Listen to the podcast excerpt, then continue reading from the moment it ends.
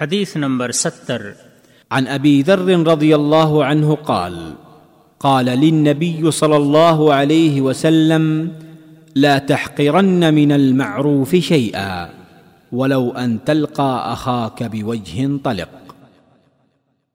صحیح مسلم حدیث نمبر ایک سو چوالیس۔ دو ہزار چھ سو چھبیس۔ خوش روئی سے ملنے کی فضیلت۔ ابو ذر رضی اللہ تعالی عنہ کہتے ہیں کہ نبی اکرم صلی اللہ علیہ وسلم نے فرمایا، کسی بھلائی کو حقیر مت سمجھو، اگرچہ وہ بھلائی یہ ہو کہ تم اپنے بھائی سے خندہ پیشانی سے ملو۔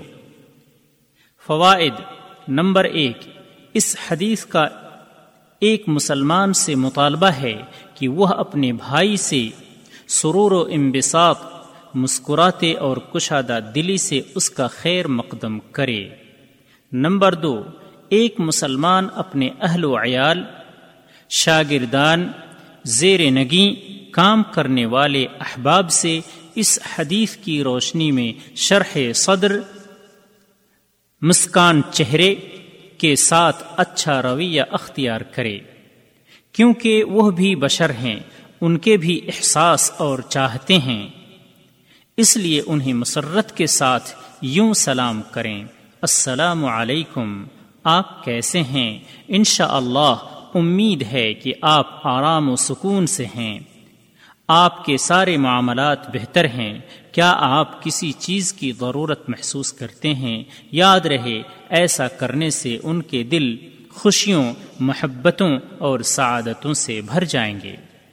نمبر تین اس حدیث سے معلوم ہوا کہ ملاقات کے وقت چہرے کی بشاشت اور مسکان کا اظہار ایک صدقہ ہے، جیسا کہ نبی مکرم صلی اللہ علیہ وسلم نے فرمایا